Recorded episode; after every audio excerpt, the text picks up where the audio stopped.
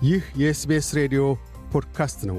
የሰፈራ መምሪያ መረጃ፣ ስለ አውስትሬልያ አኗኗር ሁነቶችና ታሪኮች በ SBS አማርኛ። የመዋለ ሕፃናት ህመምን መቋቋም ጥቆማዎች ለአዲስ ፍልሰተኞችና የመጀመሪያ ጊዜ ወላጆች መዋለ ሕፃናትን ቀደም ብሎ የመጠቀም ውሳኔ ለልጆና ለእርሶም የሥራ መስክ ያግዛል። ይሁንና በተለይም የበርካታ አዲስ ፍልሰተኞችን ወይም የመጀመሪያ ጊዜ ወላጆች የቤተሰብ ሕይወቶችን የማስተጓጎል አቅም አለው። አዲስ ፍልሰተኞች ይህን ተግዳሮት በውል ለመቋቋም ራሳቸውን እንደምን ማሰናዳት ይቻላቸዋል? ፍልሰተኞች አውስትራሊያ ውስጥ የቤተሰብ ድጋፍ ስለሌላቸው ልጆቻቸውን ወላጆቻቸው ዘንድ አድርሰው ለቤተሰባቸው ገቢ ለማስገኘት እድሉ አይኖራቸውም። አውስትራሊያ ውስጥ ሰራተኛ ወላጆች ወደ ሥራ ገበታቸው መመለስ እንዲችሉ ልጆቻቸውን ወደ ቅድመ መደበኛ ትምህርት ቤት እንዲያስገቡ ይመከራል።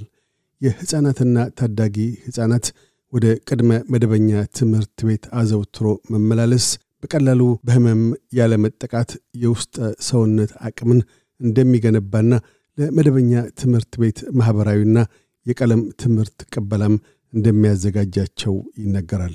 ሆኖም ሕፃናትና ታዳጊ ሕፃናት የረጅሙን ሕይወታቸውን ጉዞ በመዋለ ሕፃናት የቅድመ መደበኛ ትምህርታቸውን ሲጀምሩ እንዳምሯቸው ሁሉ የውስጠ ሰውነት ህመም መከላከያ አቅማቸውም አብሮ መጎልበት ይጀምራል።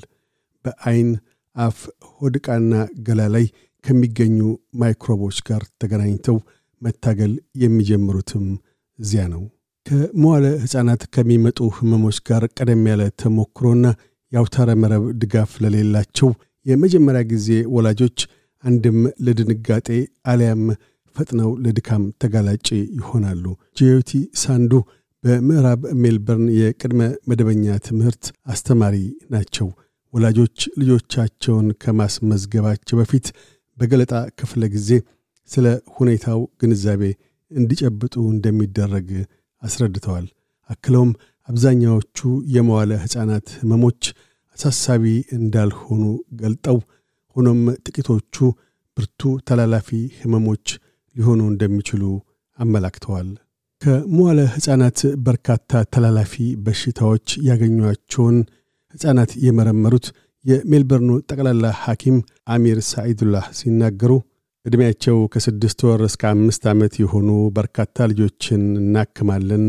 ክረምቱ ውስጥ የገጠሙን የላይና የታች መተንፈሻ አካልና የጆሮ ውስጥ ህመሞች ናቸው። በተጨማሪም በጋ ውስጥ በርካታ የሆድ ውስጥ ህመምተኞች ይገጥሙናል።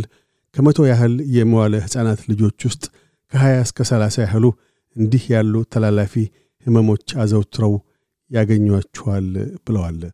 ከጥቂት ወራት በፊት ወደ መዋለ ሕፃናት ማዕከል መመላለስ የጀመረ የ18 ወር ወንድ ልጅ ያላትና ለመጀመሪያ ጊዜ ለእናትነት የበቃችው ኒኪታ ስለ ተሞክሯ ስትናገር ልጃችን ወደ ማዕከል የሚሄደው በሳምንት አንድ ጊዜ ነው።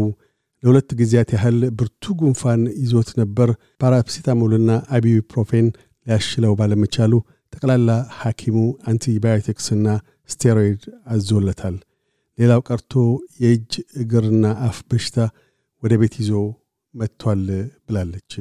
በሥራ ቀን ሥራ ገበታ ላይ ሳሉ ተጠርተው ልጆቻቸውን ከመዋለ ሕፃናት ማዕከል እንዲወስዱ መጠየቅ በራሱ ለወላጆች አበሳጭ ጉዳይ ይሆናል።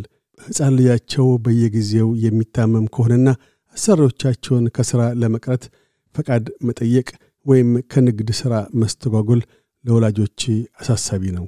ዶክተር ሳኢዱላህ ህመምተኛ ሕፃን የሚባለው እንደምን ያለ ሕፃን እንደሆነ ሲያስረዱ አንድ ልጅ አካፍንጫው ንፍጥ ስለወረደ ብቻ ወደ ቤት መመለስ በቂ ምክንያት ነው ብዬ አላስብም። ለምሳሌ እንደ ትኩሳት፣ ሳል ወይም ታላቅ ወንድም ወይም እህት የጉሮሮ ህመም ይዞኛል ብሎ ያለ ከሆነ ወይም ሕፃኑ በግል የሚታይ የህመም ምልክት ከታየበት ወደ ቤት ሊላክ ይገባዋል ብዬ ድጋፌን እሰጣለሁ ብለዋል። ዶክተር ሳይዱላህ የትኩሳት መጠኑ ከ39 እስከ 40 ዲግሪዎች የደረሰ ከፍተኛ አጋላጭ የተላላፊ በሽታ ምልክት ከተንጠባጣቢ ንፍጥ ጋር የተያያዘ ፈሳሽን ያለመውሰድ ብርቱ ሁኔታ፣ ተቅማጥ፣ ማስመለስ ወይም ማናቸውም አይነት ማሳከክ የግድ በጠቅላላ ሐኪም ሊመረመር እንደሚገባ ያሳስባሉ። አንድን በህመም የተያዘ ሕፃን ቤት ውስጥ እንዲቆይ የማድረግ ጠቀሜታን አስመልክተውም ወይዘሮ ሳንዱ ሲያብራሩ ወላጆች ከሥራ ፈቃድ ወስደው ከህመምተኛ ልጃቸው ጋር አብረው መሆን እንዳለባቸው አውቃለሁ። ይሁንና ያ ከልጁ ተመራጭ ጥቅም አኳያ ነው። ልጅ በጣሙን ሲታመም ወላጆች ወደ ሆስፒታል ቢወስዱትም ከህመም ማገገም ግና ጊዜን ይወስዳል ብለዋል። አያይዘውም አንድ የታመመን ልጅ ከሕፃናት ክብካቤ ማዕከል ማስቀረት ለሌሎች ልጆችና ለተቋሙም የክብካቤ ሚናን መወጣት እንደው አስገንዝበዋል። በጉንፋን ወይም የአንጀት ህመም ካደረበት ልጅ ርቀትን መጠበቅና እጅን ቶሎ ቶሎ መታጠብ እንደሚገባ ይመከራል። ዶክተር ሳይዱላህ የተመጣጠነ ምግብና ወቅትን የጠበቀ ክትባት ለልጆች አስፈላጊ መሆኑን ሲያሳስቡ በርካታ እኛ ዘንድ ሊታከሙ የሚመጡ ልጆች ምርጫ አብዢ፣ አዋኪ በላተኞች ሲሆኑ ከተመጣጠነ ምግብ አመጋገብ ማነስ የተነሳም የብረትና የቫይታሚን ዲ ማነስ ተጠቂዎች ናቸው። እናም አጋዥ የተመጣጠነ ምግብ በኪኒን ወይም በፈሳሽ መልክ ቢወስዱ የውስጥ ሰውነት የመከላከል አቅማቸውን ያጎለብታል፣ እንዲሁም ለተላላፊ በሽታዎች የመጠቃት አጋጣሚያቸውን ይቀንሳል። ሌላው የልጅነት ክትባቶች ናቸው። ለተከተቡ ልጆች መከላከልን ያደርጋሉ። እንዲሁም በተወሰኑ የሕክምና አስባብ ላልተከተቡትም እንዲሁ ብለዋል። አብዛኞቹ አውስትሬልያ ውስጥ የሚገኙ የቅድመ መደበኛ ትምህርት ማዕከላት በፌዴራል መንግሥት የተመደቡ ክትባቶችን ይደግፋሉ። ወይዘሮ ሳንዱ ይህንኑ አስመልክተው የተወሰኑ ልጆቻቸው እንዲከተቡ አይሹም። እኛ ያን በተመለከተ የተለዩ ደንቦችና መመሪያዎች አሉን። የሕፃናት ክብካቤ ማዕከሉ ውስጥ ተላላፊ በሽታ ቢከሰት ያልተከተቡ ልጆች ወላጆች ልጆቻቸውን ቤታቸው ውስጥ እንዲያቆዩ ምክር ሐሳብ እንሰጣለን። ስለምን ያን የሚቋቋም የውስጠ ሰውነት መከላከያ የላቸውምና በማለት አስረድተዋል።